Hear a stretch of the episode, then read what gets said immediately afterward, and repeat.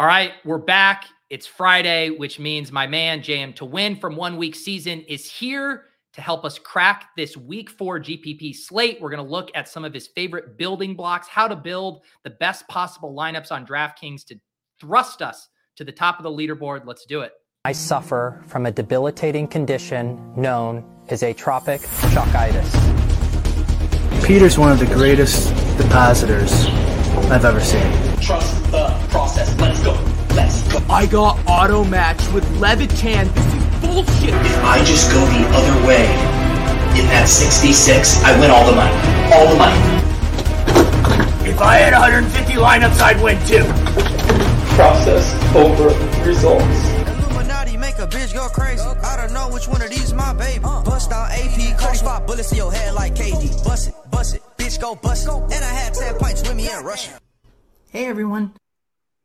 Uh-oh, J M, you you are feeling the heightening pressure. What what are we what are we wearing today here? So uh, last year William got to choose our Halloween outfits for the first time. He chose Trash Truck, which is a Netflix uh, kids show. I got to be Donnie the raccoon, and he was Walter the bear. So I got the raccoon outfit. This is the last outfit of the season. Uh, Pete, I tried to find something pickleball worthy for you, but uh, I didn't have anything on hand. So we got the raccoon outfit. It'll last for about five minutes, and then uh, we'll we'll get serious. That's the one that you've been you've done a great job planning these bits, as they say in the comedian uh, business. You haven't been committing to the bits of these outfits for much longer than about four to five minutes. No, yeah, no, that's uh, that's definitely. I can't sit here through the whole show. The the wolf sweater made it all the way through, but that's about the max that I can do on these. Next week we get real serious, and and we just go straight straight normal clothes. There you go. Maybe I'll have to pick up the slack and uh, dust off some of my, my I like costume. it. I like there it. There you go. Um, awesome. Yes. Uh, what was I gonna say? I was completely forgetting. Oh, real quick, one thing off of the rip. I know uh, lots of people always wondering about the DraftKings Rake Free League for our Deposit Kingdom Discord. I bumped it up to three fifty this week. We're at three twenty-five of three fifty. So literally only twenty-five spots left up for grabs. Um, I post this in the Discord on Tuesdays. It's in the announcement section. You can head there right now. twenty-five spots left. That's the last time I'm going to say it. It's going to be filled by the end of the show. So go get it if you want it. J M, how was your uh, week three? It was uh, it was fairly rough for me. It was profitable, and profit's profit, right? You'll take that and uh, move on. But yeah, I had um, profit was in props, and then I had mm-hmm. I got bounced out of the out of the money in the game changer with like under two minutes left in the late games. Which, you know, interestingly, that's one of those things. I talk about this a lot, but if you're finishing on the cut line, you really do need to assess your process and see if you're building poorly. Not you can't just look at that and say, I'm building well, right? Like if I'm finishing in last place, I'm more certain that I'm building well than if I'm finishing on the cut line.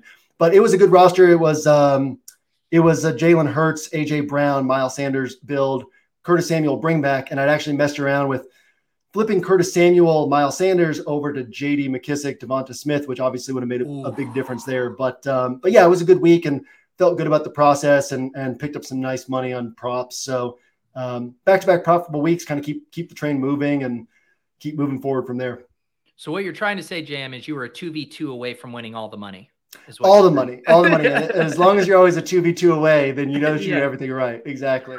I think I was a true six v six away uh, away last week there. Um, such a bummer getting teased by Kyle Pitts there. Again, that first half looked like it was going to be so good. And then, uh, of course, it, it peters out there again. That's Kyle Pitts for you. That's going to be sure, the story of his career. Oh, God, please, J M, please don't don't put that out. I mean, you you wrote – I mean, we're going to get into the specifics of the slate and stuff, so we can table the conversation about this Cleveland-Atlanta game, though. That's pretty interesting. Let's check in the chat. Everyone's excited for the Friday. Jacob says, loving these Friday streams makes the Friday workday move a little faster. That's what I like to hear. We will get you through this workday. Uh, Willis does want you to do my trash can bit uh, and jump out of the trash can. I don't know if J M would debase himself to that level. I think I'm done with the outfits. I think we're I think we're on a straight track now. Um, so any any other things stand out to you from week three, takeaways, um, things we should be kind of folding into our process now that we have three full weeks of data under our belts? I mean, I think there's a lot. I think that the biggest thing we see, though, is just the perpetual overreactions. We talked about it last week about Irv Smith, if he hadn't scored that touchdown on Monday Night Football, would he have been chalk last week, right? It just, that DraftKings score looks so good. And it's Friday. Ownership projections are going to develop and change throughout the weekend. But early on, it's looking like Zay Jones chalk. It's looking like uh, Josh Reynolds chalk. It's looking like, you know, guys who had nice games last week. Oh, well, of course they're going to have good games this week. And so one of the things that I'm always wanting to look at early in the season is, what are these teams saying? What are these coaches saying? How are they developing their game plans, and, and how are they approaching each game? And I think that there's a lot that we can pick up there that helps us recognize places where we can move kind of differently than the field. You know, there are players we're going to talk about in this show, I'm sure, but let's take Jamaal Williams, for example. Very sharp on paper play. And if you're playing cash games, why overthink things? But Jamaal Williams, the, the two games that DeAndre Swift missed last year and Jamaal Williams played, he got both games under fifty percent of the snaps. He had eighteen and nineteen touches, which is pretty, pretty solid, right? Even at that lower snap rate.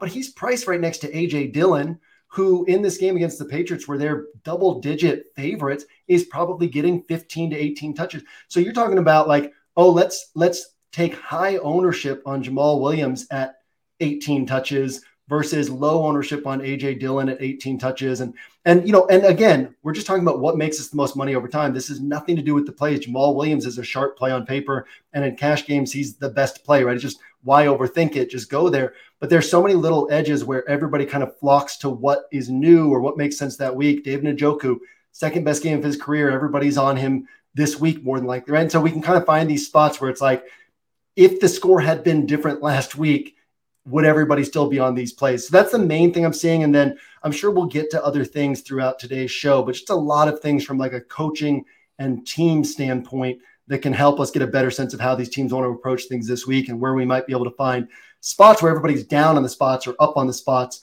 Um, and we can kind of get to get an edge as a result.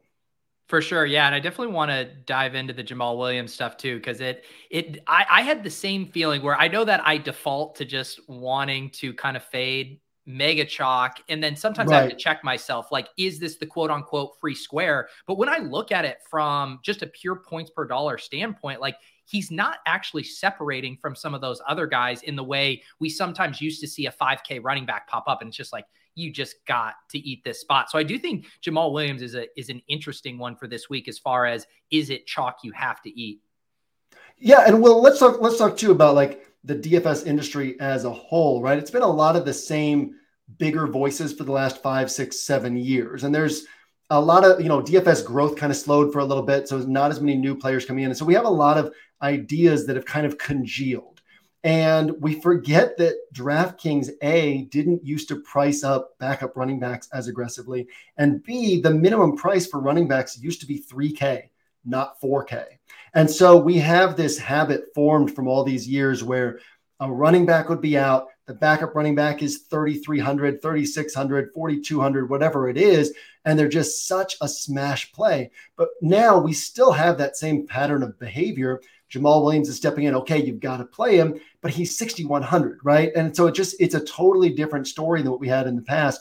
And again, like range of outcomes, there are thirty point games in Jamaal Williams' range of outcomes very clearly. And you could fade him in tournaments and he could hit, and you're just like, well, I'm, I didn't win money this week. But over time, kind of moving away from those guys where everybody just kind of auto clicks these buttons because it just makes sense on the surface, we do gain a big edge. And so, yeah, that's one that uh, like if I lose because Jamaal Williams hits this week, I'm okay with it. Uh, just because there are other places that we can go. You know, Cordarrelle Patterson's priced four hundred more. He's going to have probably sub ten percent ownership because no one ever wants to play him. Probably going to see eighteen to twenty-two, twenty-three touches in a good spot, in a good game environment, a good matchup. Um, you know, a lot of other guys we, we, we'll probably get to throughout the show. But yeah, it's just an interesting week where we can kind of move opposite the field in some places. And it's the same thing, right? Everybody's personality is different. Some people, their personality is like whatever is the most comfortable, they want to go to that. Other people, I think you and I are similar in this. It's like, our natural tendency is to assume that what everybody is thinking is wrong, and then we want to move a different direction. And so you have to like find that balance to be able to rein that in and, and actually examine each individual spot. But also when you see a spot where you're like, well, yes, if I break it down, this has less expected value than the field is thinking. And then the ownership will say that it has. You just have to be willing to move away from it and not be afraid if that guy hits. Yeah. Actually, how do you like pulling back from this situation with the Lions, particularly with Amon-Ra Saint Brown ruled out, but just more generally, how do you view a situation like this where this game environment did set up to be one of the better games, fast-paced, the total was there, then you remove Amon-Ra Saint Brown from the equation? I think it's kind of interesting that N F L lines still aren't moving when these stud wide receivers don't play in the same way, you know, a quarterback would shift the line a decent a bit. Does Amon-Ra being removed from this game temper your enthusiasm for, for shootout potential? I'm just curious how you think through that. Obviously, you have to factor in dynamics of, is the field now going to be scared away from this game because Amon-Ra isn't there? Lots of variables, but I'm just wondering how you generally handle a situation like that. First off, I think that the the line, any line movement was probably starting to be accounted for on Wednesday. On Wednesday, Dan Campbell was talking. He was basically lumping in Saint Brown and Swift together, and we all didn't expect Swift to play. And so from Wednesday on, it was pretty clear if you were really paying attention to the team that this is probably a week where Saint Brown wasn't going to play. And in fact, Dan Campbell said on Wednesday, he said, you know, the, the running backs are all going to have to step up. Uh, Shark and T J are going to have to have big games. We're going to have a game plan designed around the players who are going to be out there. So from that standpoint, I think that, you know, the line movement that's come after officially Saint Brown's not going to play doesn't really tell the full story. But yeah, it, it hasn't moved a ton. The way I'm looking at this is it's always team by team basis. And the Lions are going to build their offense around the players they have. Their offense looks the way it looks because Amon-Ra Saint Brown and DeAndre Swift can do unique, special things, and so they utilize those talents. So this is a week where I've been kind of, since Wednesday, I've been looking at it like, okay, I'm assuming these guys aren't playing. How do I think the Lions try to win this game? Well, they might still play with pace just because they have such an aggressive nature. Uh, I posted in the N F L Edge in that in my D F S interpretations for that game uh, route charts of T J. Hockenson last year and Amon-Ra Saint Brown, like the end of last year and start of this year. They have very like a lot of overlap in the responsibilities that they have on the field. So I would expect not not to say T J. Hockenson comes out and gets eleven, twelve targets, or that they end up running the same offense, but more that who's going to take on that role, probably Hockenson, and that might be six targets, might be eight targets. We'll see what it is. And then I think they're going to run the ball a little bit more this week. I think Craig Reynolds is going to be more involved than people think, obviously, yeah. because if Jamaal Williams sees sixty percent of the snaps, uh, you know, uh, Campbell mentioned uh, Justin Jackson as well, but we should expect that Craig Reynolds is the guy who's actually going to step in for thirty, thirty-five percent of the snaps. Not that he becomes playable, but that he sees like eight, ten touches, something like that. Eats into Jamaal Williams' work, and they probably run the ball a little bit more. And then on the other side, I mean, Geno Smith, let's say this.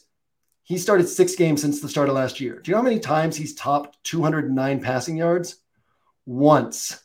And it was last week. And his prop for his over-under for passing yards this week started at two twenty-three and then got bet up to two fifty.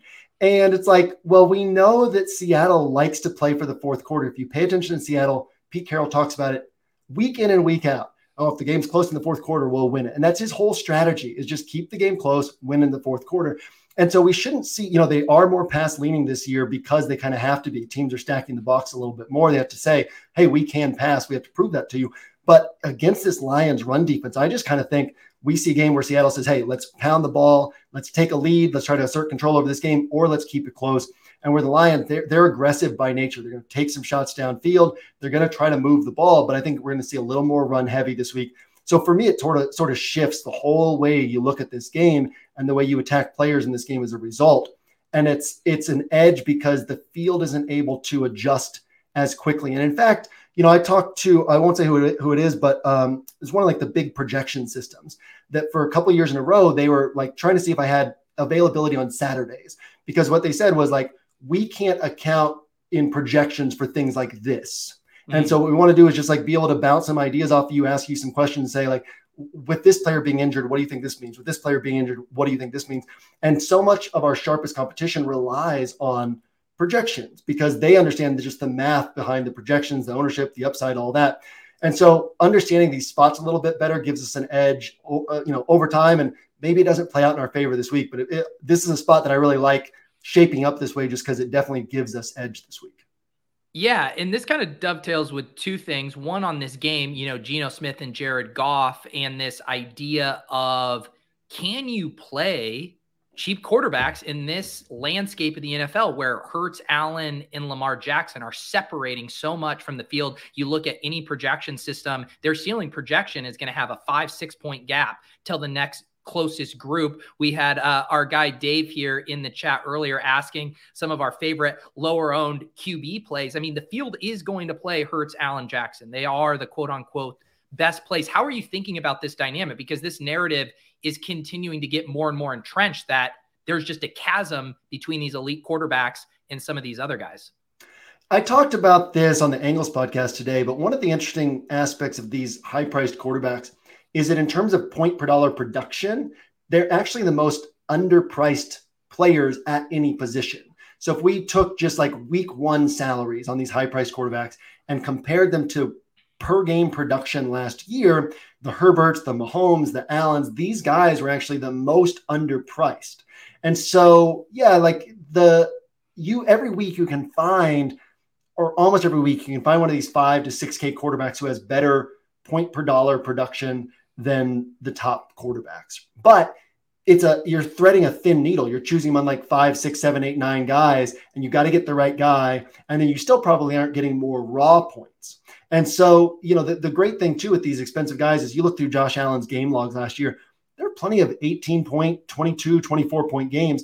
And so that the fact that they're still hitting such high point per dollar production means that their spike tweaks are so much higher that it just like, it, it's hard to keep up with these quarterbacks. And I think that this week with value being thin, I think we will see, well, value being thin and these attractive game totals on these cheaper quarterbacks, Goff and yeah. Geno and Mariota and Brissett. I think we will see people gravitating toward those quarterbacks. Obviously, ownership at quarterback gets spread out, but I think we'll see a decent amount of ownership on these cheaper guys, which creates a nice little edge to go up to these higher priced guys. So yeah, Josh Allen, Jalen Hurts, uh, Lamar Jackson, those guys are all like top of the board for me this week. And um, very much where I expect to go at this point.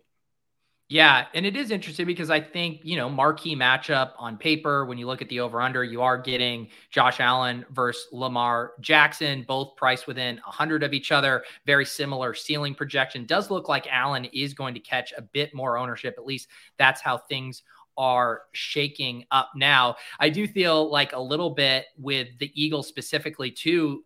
Last week, I believe, was it last week where they kind of projected as chalk, Hurts projected as chalk, but then A J Brown and Devonta Smith come in pretty low ownership because I always just assume the chalk quarterback is going to pull along some ownership with his top wide receivers. That wasn't the case. And so now I feel like that's kind of the riddle for me this week with Hurts, Allen, Jackson is which one of those best play quarterbacks doesn't, you know, pull along the ownership or which one of their pass catchers kind of fly under the radar, because I feel like one of those pass catching groups will go a little bit overlooked. Yeah. Right now, Devonta Smith and, and A J Brown are coming in at low ownership and Hurts at high ownership. Again, it's an interesting dynamic. And I think that sometimes people, they, they think, well, rather than trying to guess which pass catcher to pair with my running quarterback, I'll just take the running quarterback. But as Zandermeer pointed out in, in one of our Inner Circle pods last season, it's very rare that one of these quarterbacks hits a ceiling game without bringing at least one pass catcher with them, even, even with their rushing upside. Now Hurts is a little different because he can truly have like those two rushing touchdown games and not throw any through the air. But generally speaking, you're, they're going to bring at least one pass catcher with them. So then the thinking is like, yeah, but you, you don't know which pass catcher it'll be. You have to guess. But then you think about in the tournament you're playing in, somebody has Hurts and the right pass catcher. Somebody has Josh Allen and the right pass catcher, and you still have to compete against them without the right pass catcher. So yeah, to me, the, you always still want to find, you know, you're probably not double stacking these running quarterbacks as much, like the quarterback and two pass catchers, but finding that, that one pass catcher and getting the right guy, or even, you know, Devonta Smith and, and A J Brown and Hurts, they've averaged sixty-seven point one combined points this year. Like that's incredible at, at a salary cap, at a combined salary of twenty-one point four K. They combined for eighty-four points last week, which was four X their salary this week. So even with Hurts rushing upside, I know he rushed for twenty yards last week, but even with his rushing upside, he can bring two pass catchers with him. But if you just pick one, right, and you get the right guy, you're sitting pretty in tournaments. And, and I think you can do that with any of these guys. The great thing about Lamar is, is Mark Andrews is pretty clearly the guy to pair him with most weeks, uh, whereas Josh Allen and, and Hurts, you have to guess a little bit more. Yeah, yeah, it does seem like Mark Andrews is going to be fairly popular. Rashad Bateman looks a, a little sneaky right now coming off of a down week. One other thing the chat mentioning too, weather scaring this uh, people away. I just did check in on, on Kevin Roth, who does those early weather reports over on Roto-Grinders, has it at twenty mile per hour wind, stronger gusts, chance for rain. Um, There, there's so many interesting moving parts on this slate because once you remove Amon-Ra Saint Brown, I would assume the field would want to funnel even heavier to this Buffalo-Baltimore game. And yet with the weather concerns, Gabe Davis questionable tag, it makes me feel like there's even uncertainty from a field perspective here as well. And you feel like, well, they keep hitting, they can't keep hitting, right? So like now I feel like a fish for going back to this these quarterbacks who keep putting up thirty points. And what if I pay up for them and they end up putting up, you know, you always have that thought on Kelsey. What if I pay seven point six K for this tight end and he has one of his fourteen point games, right? But then also, what if he hits one of his thirty pointers? And and I think that that's kind of the thought too is, yeah, but what if I pay up and they, and they disappoint? There's all these cheap quarterbacks who are available. Uh, so yeah, I mean, it, it's, it's an interesting setup. I think the weather's definitely going to be a factor and something these teams have been talking about since, you know, the early part of the week, just because of the way that that storm can shape up in the Northeast this week. Um, and then, you know, a couple of days ago, weather reports were looking okay. So I don't tend to worry about that too much till we get to like Saturday and can really get a good sense of things. But, um, but yeah, I mean, that's going to make a difference this week as well. I want to I, I want to pull back just a little bit before we, we I mean, we're already diving in uh, because we can't help ourselves. But I, I think I had a question come across somewhere and they were asking, you know, when are you updating your stuff? Like looking at updated projections, updated ownership. When are you building your lineups in this process? And I was curious, what what is the J M process as far as how that unfolds? Obviously, you got to prep yourself for writing content. You got to be on top of it so you can get those thoughts out. But for your own lineup building, you know, is it is it after inactives you're doing a final sweep through? Are you double checking projections after inactives? I'm kind of curious, like when you are actually building your lineups. So I've never been a heavy projections user just because my understand like my understanding of a specific game or whatever is always going to either line up with projections or where it's different. I'm going to feel like there's a reason why my take on that game is different, right? So projections aren't, aren't going to be something I'm like sweeping through at the last minute. Uh, typically ownership projections on Saturday nights gives me like a very clear picture of where things are likeliest to go. And so I'm less concerned because I'm not playing like one hundred fifty lineups. So if I were playing one hundred fifty lineups, I'd be more concerned with the specific numbers, right? This guy being seven percent owned versus ten percent owned might make a big difference in my allocation. But as kind of a limited entry player, what I need to know is who's popular and who's unpopular. And so I can get a very good sense of that by Saturday night. And so a lot of times what I'm doing is Monday, Tuesday, Wednesday, I'm, I'm going through all the games kind of multiple times and getting a sense of how these games could play out. I'm watching every coach press conference, every quarterback press conference. I'm reading as much as I can. Wednesday, I'm digging into kind of advanced stats and, and getting a better sense of these games. Thursday, I read the N F L Edge and then write up my interpretations off of like all my thoughts to that point and any additional research I want to look up after reading the Edge. And all along the way, I'm building what I call practice builds, which so far this season, each week I've had between sixty and eighty rosters that I'm not putting into play. And Levitan used to ask me, he was like, yeah, but what if one of these is the nuts and you just like left it on the sidelines, but none of these are going to be the nuts because I'm not actually building for first place in a tournament with these rosters so much as I'm getting a sense of how pieces fit together. So I treat it kind of like a slide puzzle, as in like there might be six pieces that just stay the same across ten practice builds. And I'm getting a sense of like, okay, what's available in this range of salaries at this point and how can I push things around here? And then it, I'll start with like a different stack or a different game. And, and a lot of times it's games that I'm not going to build around. Like I might force myself to build around the, the Jets and Steelers, right? And it's like, I'm not actually going to put a Jets-Steelers stack into play, but from that starting point, what does the rest of my roster look like? And then you can kind of get a sense of, you know, people always ask, well, where should I start my rosters? And this kind of takes away that problem because you're, you're kind of messing around with the back end of the roster a lot because you get your starting point, kind of leave it in place, and then you're messing around with the back end of the roster. So then you kind of get a better sense across the board of, okay, here's where the value is. Here's where the field is going to be going. And, and here's where the slate is pointing me. And the most, as much as possible, I, I brought this up a couple times over the last couple of weeks, but uh, Joe Burrow was asked a couple of weeks ago about getting targets to individual players. And he said, I don't think like that. I, I throw where the defense tells me to throw. And I, I think that we should take that same mindset with D F S. we're not trying to pick which players we want to play. We let the slate tell us where to go. And part of that's how the slate sets up. Part of that's how everybody else is going to be thinking through the slate and how we can think through the slate. Part of that's ownership projections. So then it gets me to Saturday night and I have like a very good handle on the slate.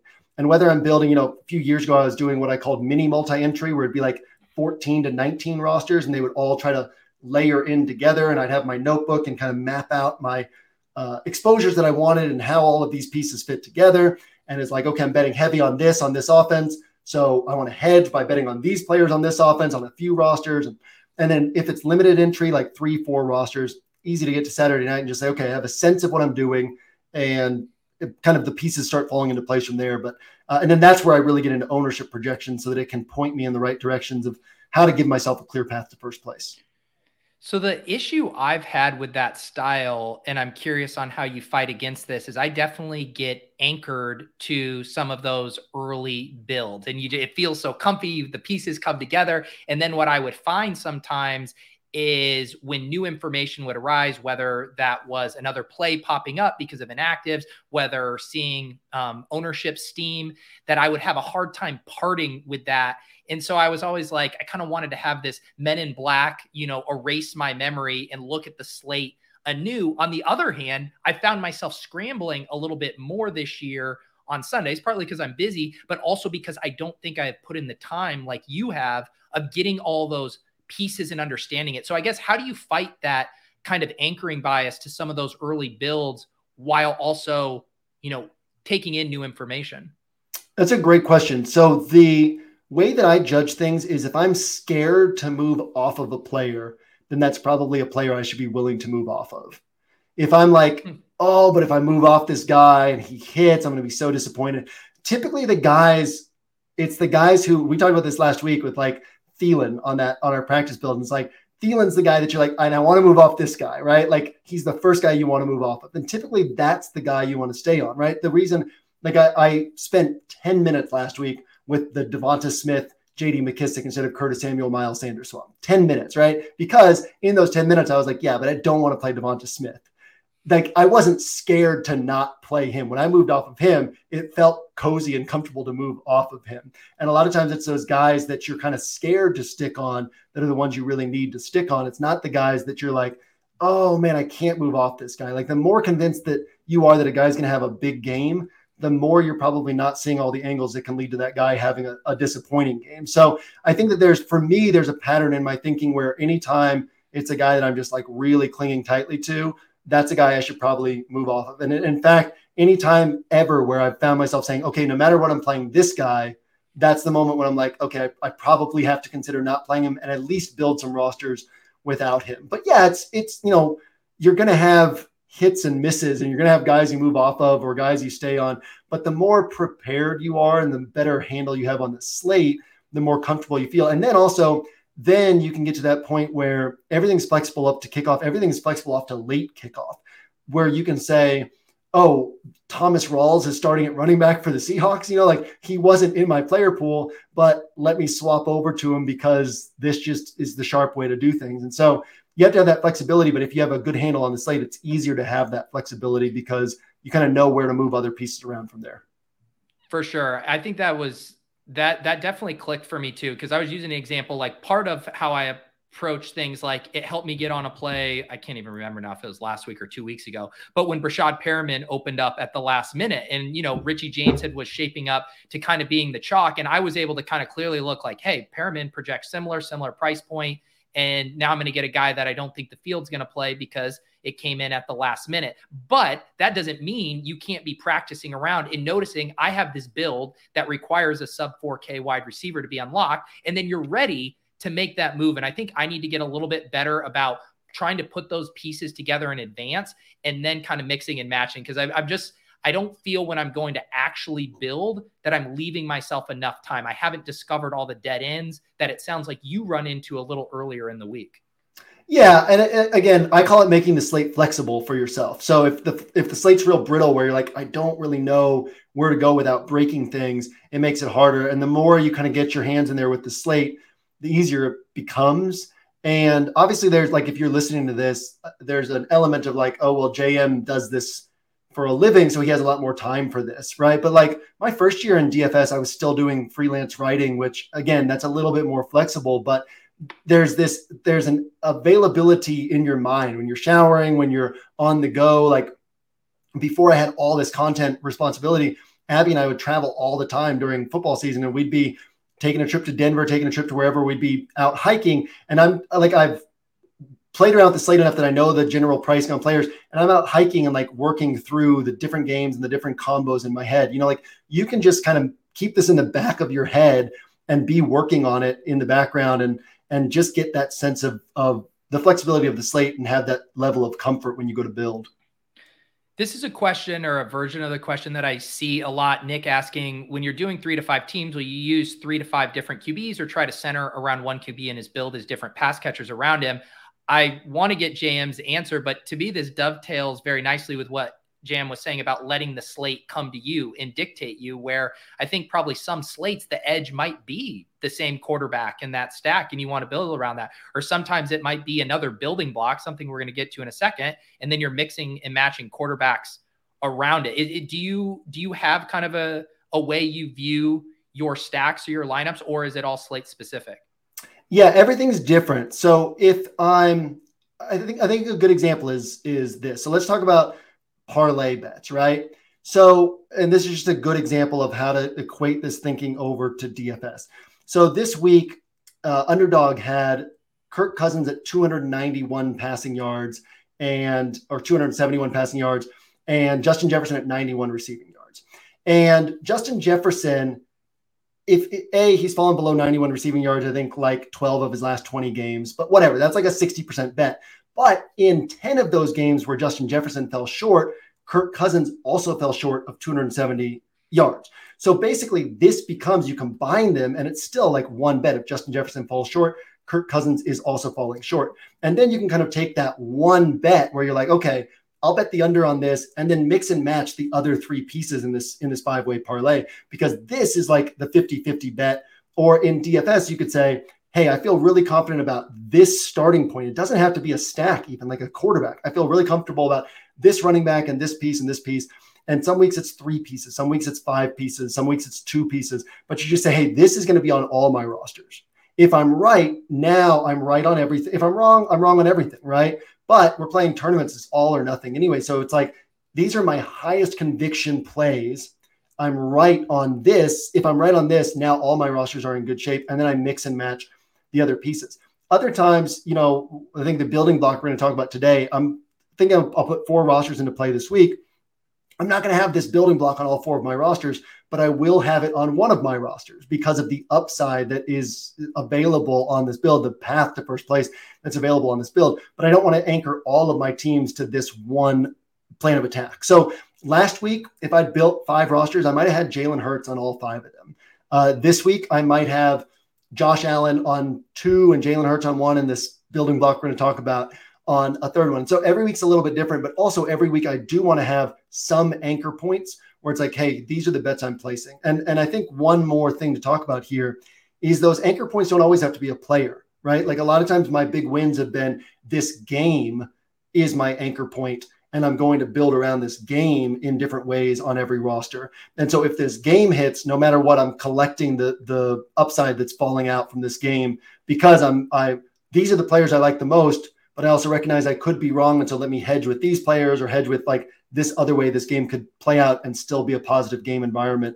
So yeah, every week's different, but generally speaking, I want to have some sort of anchor point. So I'm not just like firing random darts uh, across three, three, five different rosters.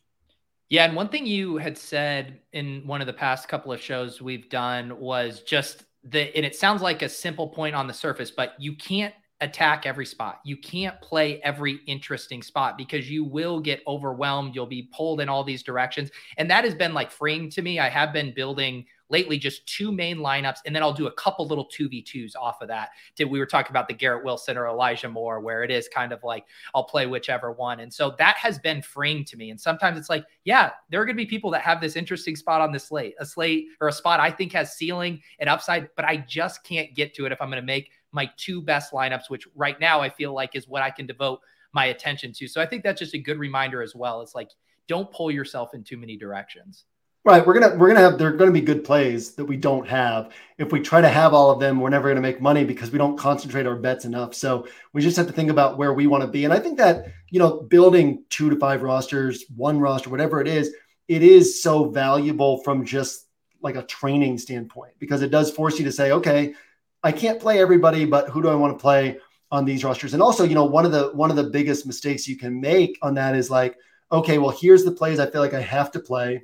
And you can say, okay, I'm going to have three rosters and I, I want to avoid Jamaal Williams because of the strategy angle, but I also want to get him in case he hits. And I want to avoid Khalil Herbert this week because of everybody's going to be on him, but I also want to get him on one roster in case he hits. And so you end up still just like playing alongside the field because you treat these extra rosters as like ways to get these pieces that you don't really like, but you're scared to miss out on. And you just have to have that willingness to say, it's okay to finish last place, because that's the same as finishing, you know, in the in the seventy-fifth percentile in this contest. You don't get any money, any more money for first percentile versus seventy-fifth percentile in tournaments. It, it's all zero dollars outside of that top twenty percent of the field. So, you know, just be free to kind of take some shots and do some different things and attack first place. And last week was a good example too of when the pricing is so tight and there's so little value, you go and look at like all these top high end plays, specifically at running back. You're like, Jonathan Taylor looks like a great G P P play. Christian McCaffrey does. Devontae Adams. All of these guys look like great plays. It's like there simply is not enough money in the salary cap to get in all these good plays. Like you can maybe get one of them in on your roster. And so even that just simple thing is like you can't play all of these great plays um, when salary is so tight and there isn't a lot of value. And you don't have to you don't have to pretend like they're bad plays either. You, you're aware that they can hit. That's in their range of outcomes. And We're, it's a math game. It's a strategy game. So if we take the math and strategy and we apply it correctly, we just know that we're every week that you're putting in a roster that would make money over time. Every week you're putting in a roster that would make money if we played out the slate over and over again, you're doing the right thing. And so, you know, one of the examples I'll use is two weeks ago, you literally couldn't have won that slate without Miami and Baltimore on the small sample size of one week. But if we played out that slate one hundred times, there were other paths that you would have been able to not win that slate without, right? There were we could have played out that, that slate one hundred times, and Miami, Baltimore would have failed some games, and other spots would have hit. And so you just recognize it's not about getting the exact right spot on that exact week. It's about putting yourself in position, always putting yourself in position so that if we kept playing out that slate, you're putting together a profitable roster. And if you keep doing that, that profit keeps coming over time. Yeah, and we've been talking about some of this idea of, and there's a reason we, we're calling this show the, the block party, is thinking through these specific blocks every week on one week season.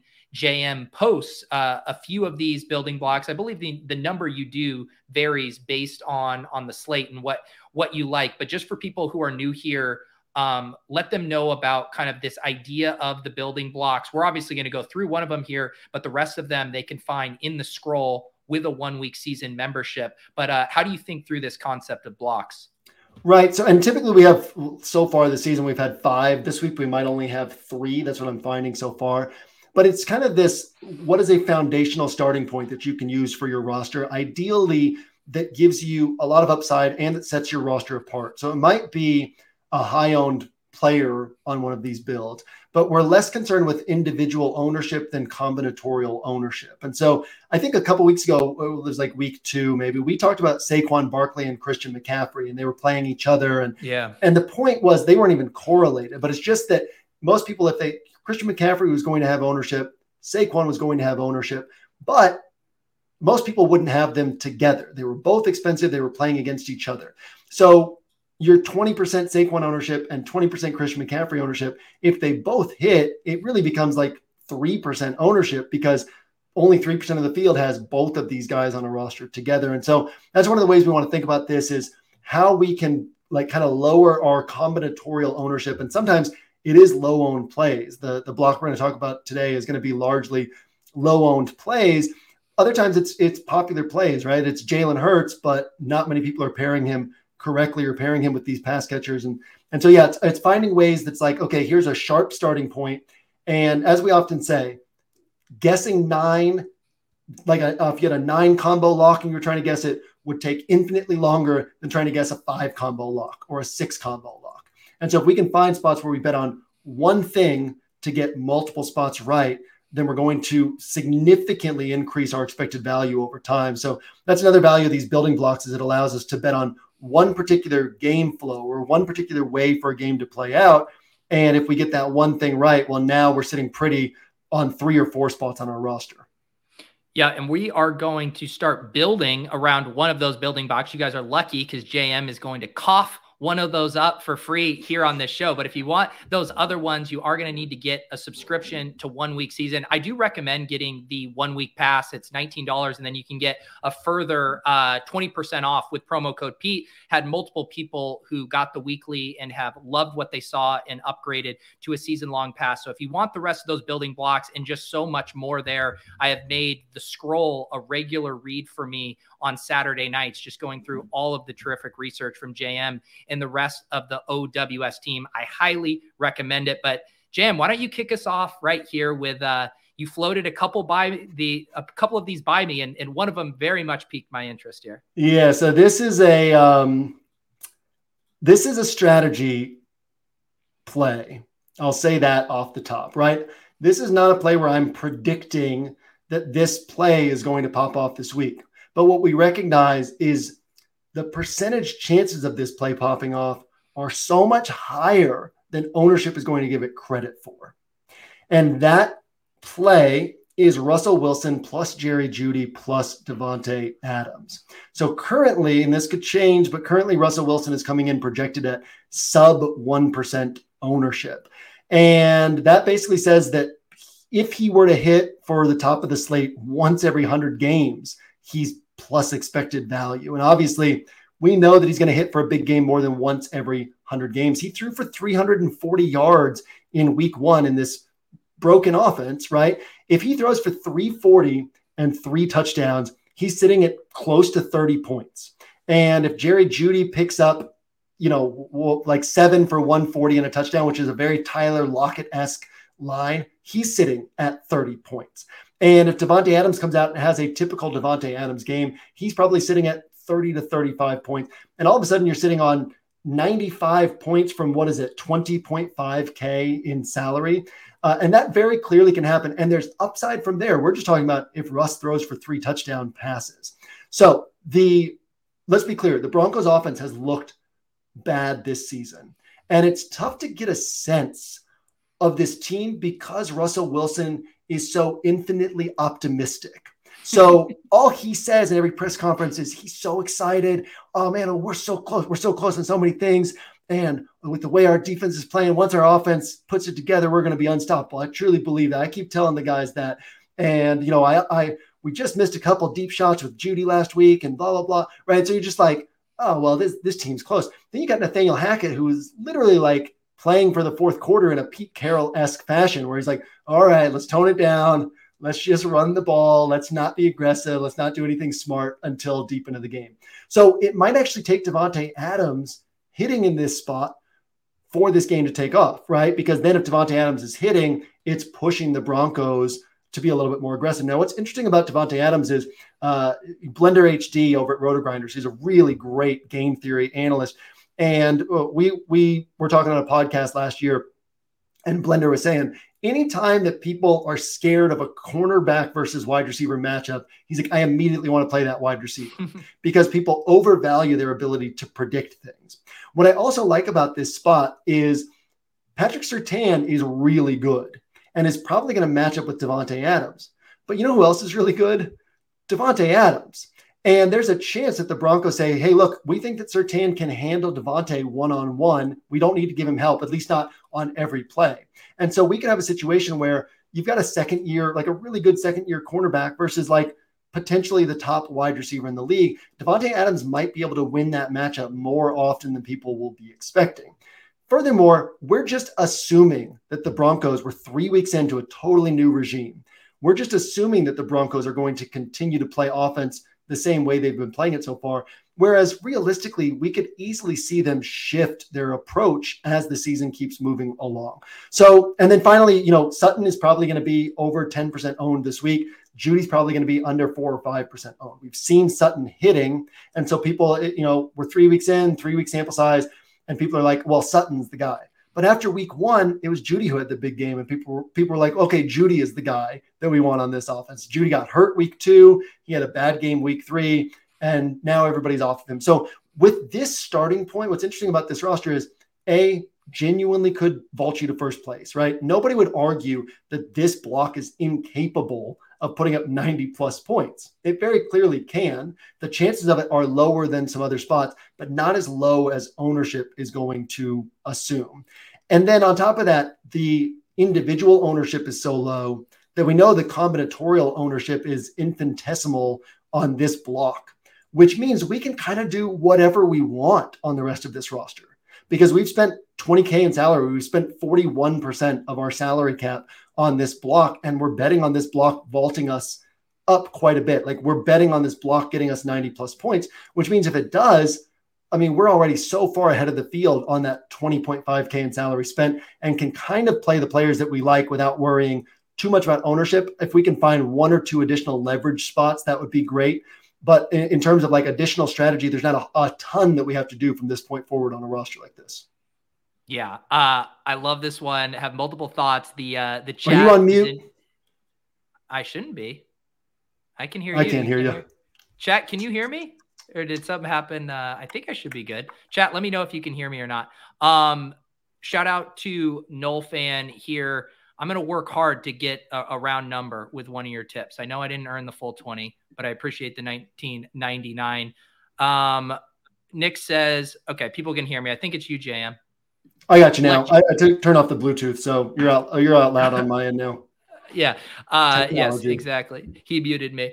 Um, but yeah, I, I think this one's really interesting. And I was, um, this game in general, it kind of goes back to that idea of, we still have such a small sample size, right? Like, every bone in my body wants to say the Broncos are dust, Nathaniel Hackett's bad, Russell Wilson's regressed. You want to say, oh, the Raiders are broken, they're oh and three, they're a disappointment. But it's also, what if this is a really small sample size? We have a large enough sample size to know Devontae Adams is good. And we know the potential for this game, if these offenses get right, could soar well over the total. It also seems like this week there isn't a huge opportunity cost on you're missing games that have just a chance to score sixty, sixty-five points, where there's so many games in this forty-five to fifty range. Why not play one that's going to go, like you said, outside of Sutton, massively overlooked? Yeah. And if we look at the, the Bills defense is still second in D V O A overall. We know that they're going, if they, this is that we'll do a very short version of this, but you don't need extreme talent to take away downfield passing. You need good communication to take away downfield passing. And so even last week when, when the Bills had their entire secondary injured, they were basically able to say, okay, well now let's just, we're not going to let them beat us downfield. Let's force them to work underneath and run the ball. And we should see something similar this week. We, you know, we know that the Bills don't blitz. We know that they play zo- a lot of zone defense, which kind of limits Lamar Jackson's rushing upside. And so the chances of that game becoming like a true barn burner, like a seventy, eighty point combined score, are lower than we would see for these teams in some other spots. And then, you know, that we often, we often say that over-unders don't tell the whole story, right? Uh, there are some games with an over-under forty-seven that can have a broad distribution on either side of that total where, yeah, fifty percent of the time it's going to be under, fifty percent of the time over, but like a decent chunk of these overs could be sixty plus points. Well, forty-seven points on Detroit and Atlanta, where both of these teams are bottom five in pass rate over expectation. Both of these teams have bottom tier run defenses. It it gets to that forty-seven plus mark fifty percent of the time, but how often does it get to like sixty plus points, right? Not very often. And so, yeah, like you said, we just don't have a lot of these games where it's like, oh, this game could go nuclear. And again, Seattle with Geno Smith and, and with no Amon-Ra Saint Brown and, and no DeAndre Swift, right? It's hard to find one of these spots where one of these games could just go truly nuclear. And it would take the Jags and probably the Jags and Eagles, who are both really good offenses. I think the Eagles are a better offense than the Jags.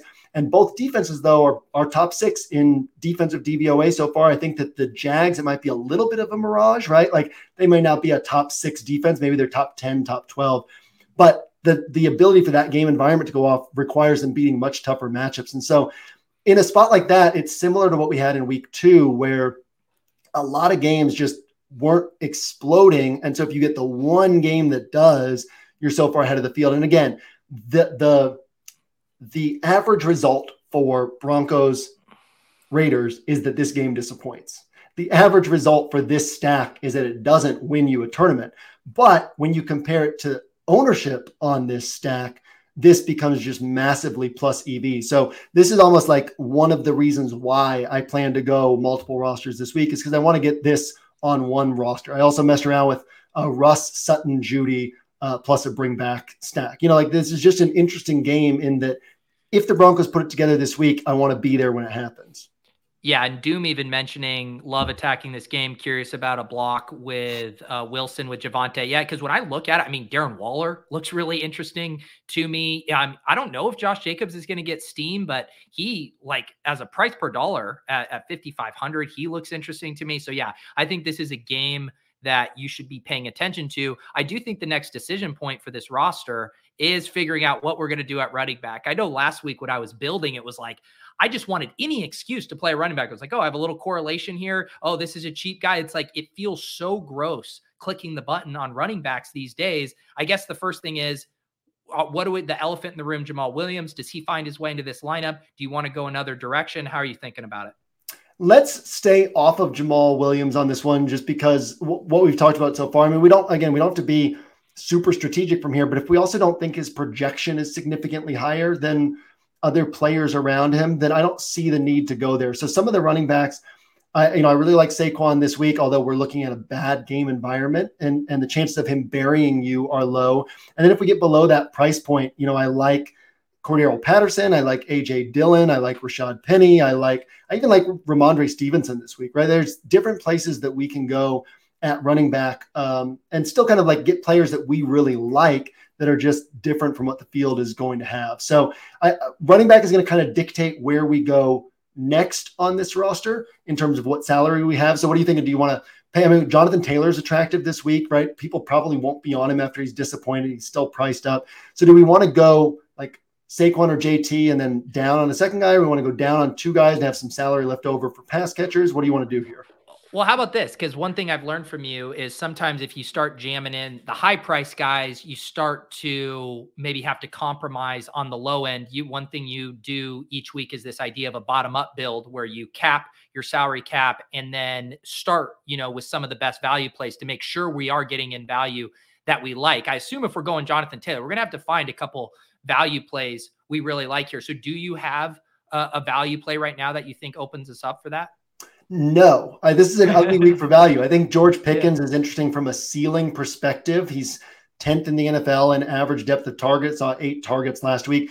The Steelers have run, the Steelers have had the ball for twenty-four minutes and fifteen seconds per game this season. And they're playing the Jets, who are also under thirty minutes. The Steelers are playing fast.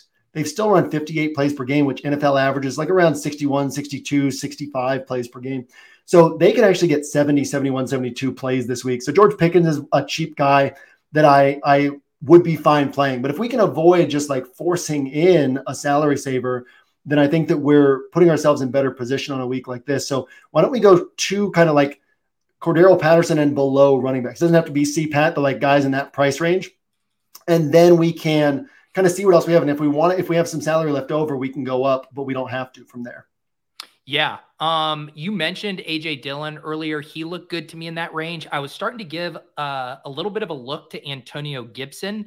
I had been uh, talking to Dwayne McFarland over at Fantasy Life. He likes this game. I was reading the uh, N F L Edge on O W S, and I believe it was Hilo that yeah. really likes this game. So yeah, Gibson was interesting to me. What, what about uh Gibson and Dillon? Anything, anything? I don't know if I can, I don't know if I can get, I'm not on Washington players this week. I mean, I yeah. think the Dallas defense is so good. And uh, I really like the idea of paying thirty-five hundred for the Dallas defense when everybody else is paying thirty-one hundred for the Giants. Like yeah, who doesn't want Micah Parsons against Carson Wentz when people, when people want the Giants defense for four hundred less? Um, I'll let uh, I'll let you keep Antonio Gibson on your builds, uh, and you and Hilo can have all the all the Antonio Gibson there. Uh, we could throw we could throw uh, A J Dillon on, and then um, yeah, I mean we could we could go C PAT, we could go Rashad Penny, we could go Uh, I mean, we could go Khalil Herbert on this roster if we wanted, but yeah, there's a lot of different places that we could go uh, from this point.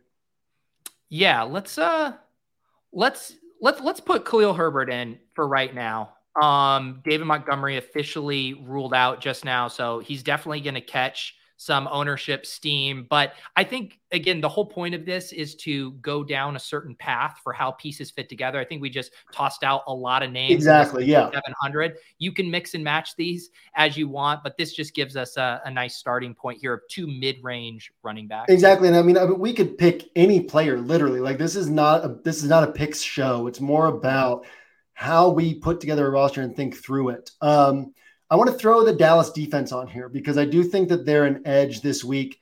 You know, if there were a, if there were like a twenty-two or twenty-three hundred defense that we really loved and that were low, low priced, I mean, low owned, then I would be more willing to go there. But the fact that the range people are looking at is like twenty-seven to thirty-one hundred, I'm willing to eat that extra salary just for the upside at, at low ownership on the Dallas defense. Um, and then we know that we've got, you know, we would probably either going, well, we're not going Darren Waller a tight end on this one, right? And so yeah. tight end is where we're going to kind of figure out next what salary we have to play with in our last couple positions. Uh, the tight end position gives us some popular guys in like this thirty-seven hundred to forty-two, forty-five hundred range even. I like Dallas Goedert as a guy who people are overlooking, and he still can pop for a big game somewhere in here. I like Pat Freiermuth, kind of same thing as Pickens. I like Hockenson, as we talked about. He should get six to eight targets in that role.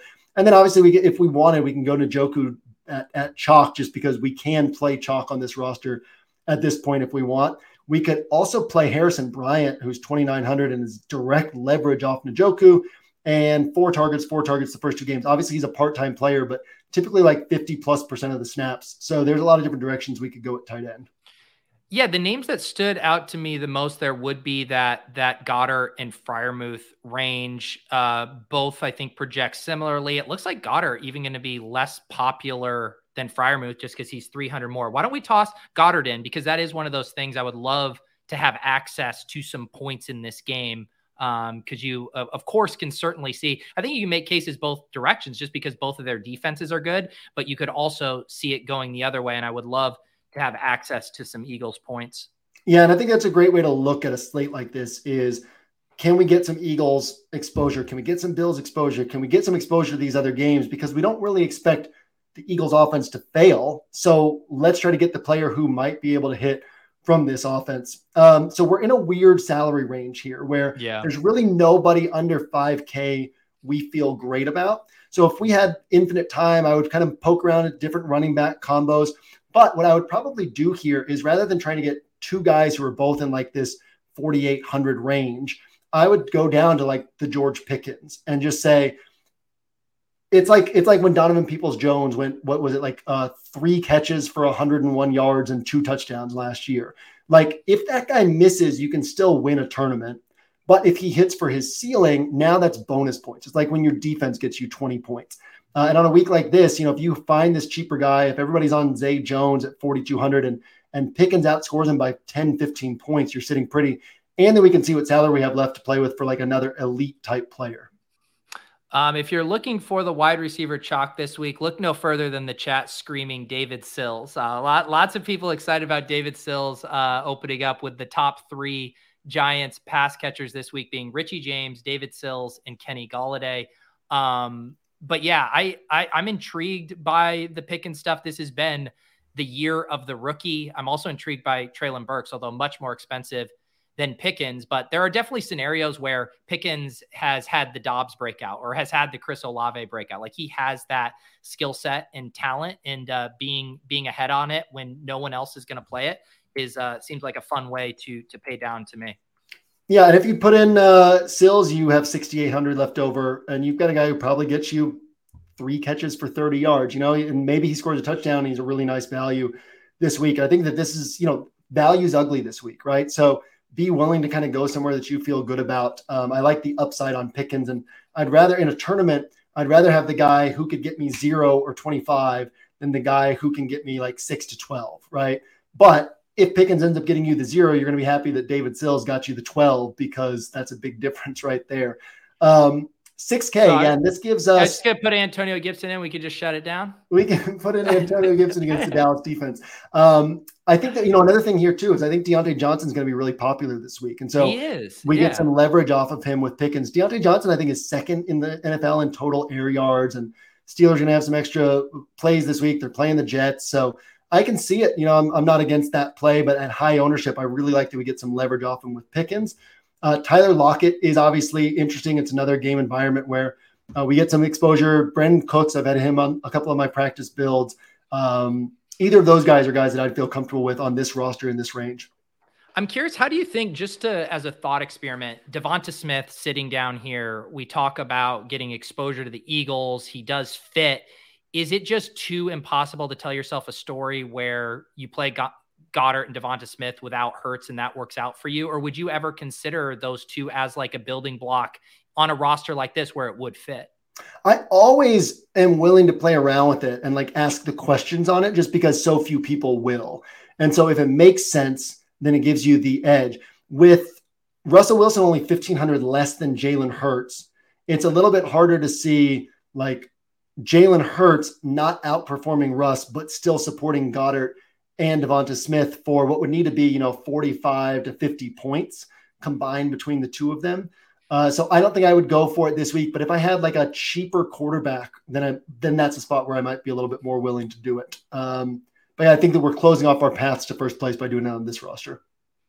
The only other interesting name here as I kind of look at these pieces, similar to kind of the leverage George Pickens might offer on Diontae Johnson and getting access to another nice game on the slate, would be the Rashad Bateman play. We mentioned how Mark Andrews is probably going to be the most popular tight end on the slate. I think Bateman will probably be the fourth or fifth most popular player from that game when you factor in the quarterbacks and Diggs and Andrews. So that would be another one too of like, can we pick off the points from these other two spots and then game stack the under the radar game?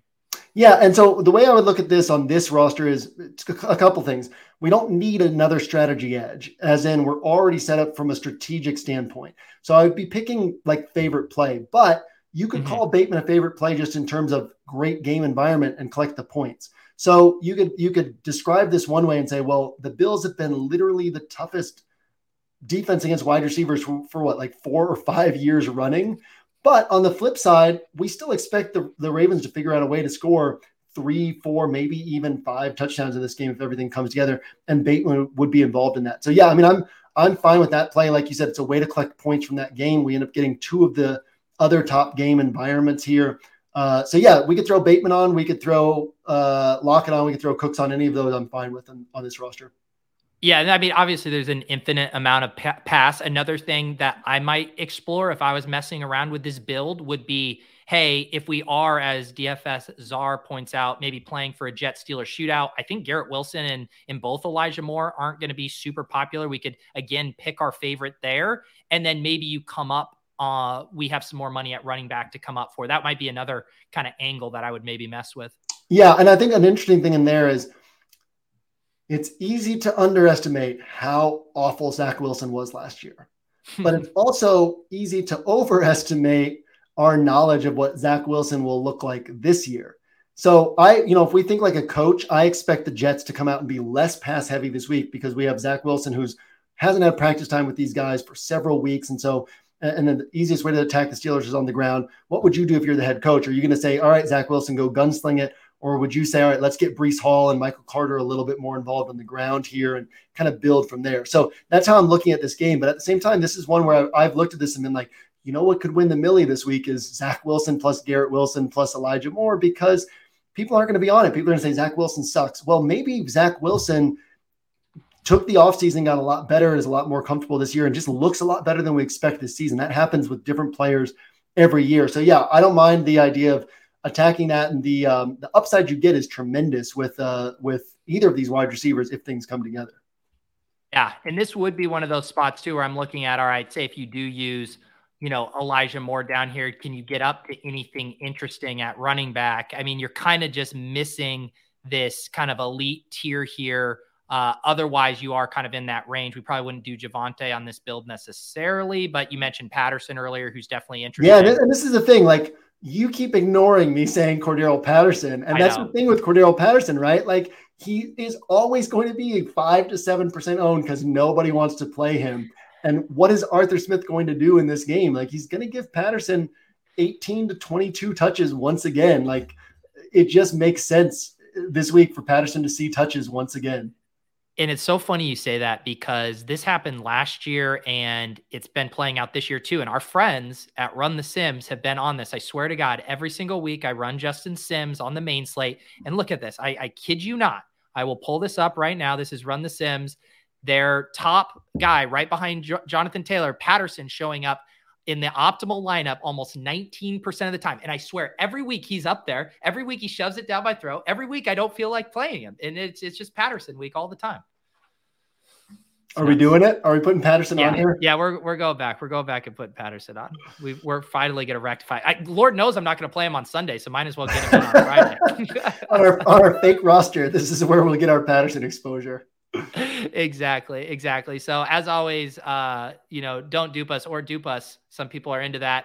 Uh, but uh, always fun talking through this. Like I said, if you want the rest of J M's building box for this slate, you are going to have to subscribe to One Week Season. Promo code Pete gets you twenty percent off. I recommend the weekly pass. Just get your feet wet. I have a feeling you will like what you see. Deposit Kingdom Tournament, six more spots left. So this will be filling in the next few minutes. That link is in the Deposit Kingdom Discord. I also recommend getting subscribed to the Fantasy Life newsletter. J M had his week four strategy article come out today in there. He wrote a bit about that Cleveland and Atlanta game that we didn't dive into a ton here. So I recommend checking out the newsletter for some good angles there. J M, anything I am missing on your end?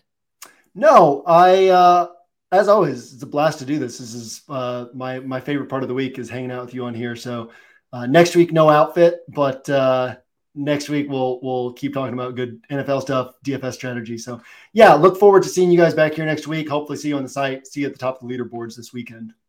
Yep. Good luck, guys. I will be back as always Sunday a m at ten thirty for my final cram. I'm going to have some more calluses on my finger on Sunday. I'm going to be messing around with the puzzle pieces more on Saturday. I thought that was going to be pickleball, pickleball calluses. Oh, there's no pickleball calluses here. Don't trigger me, J M. Don't trigger me with that tennis derivative hipster. I'm going to get out bullshit. And play some pickleball with my parents. There you go. That's allowed. If you're over seventy, you're allowed to play. Uh, that that video is for YouTube members. You can become a, a Club V I P or the Hand Builders and Opto Bros, the latter of which we have our private channel in the Discord. I also will give you access to that if you sign up for One Week Season and use promo code Pete. Just shoot me a D M on Discord with your confirmation screenshot, and I'll get you hooked up in there. Lots of good content going on in there, specifically for the showdown slates as well, if that's your thing. So appreciate you guys all hanging out. Good luck this weekend. We'll see you atop the leaderboards.